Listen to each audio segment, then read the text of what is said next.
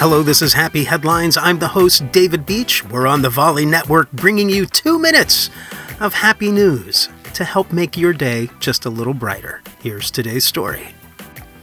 In these stressful times, always remember there's good out there, sometimes in the most unexpected ways. In Houston, at a restaurant called Irma's Southwest, the staff received solid proof of the goodness of people through an anonymous person.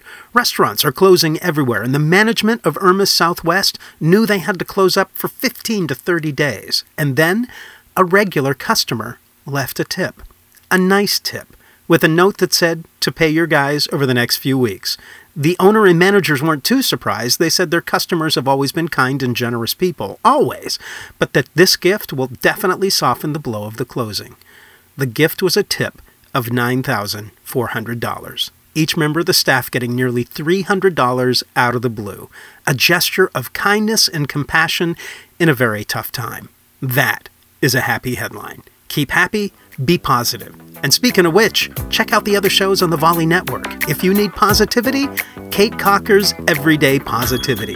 Thank you for listening. Now go out and make someone's day. Better yet, don't go out and try to make someone's day from where you are. Thank you.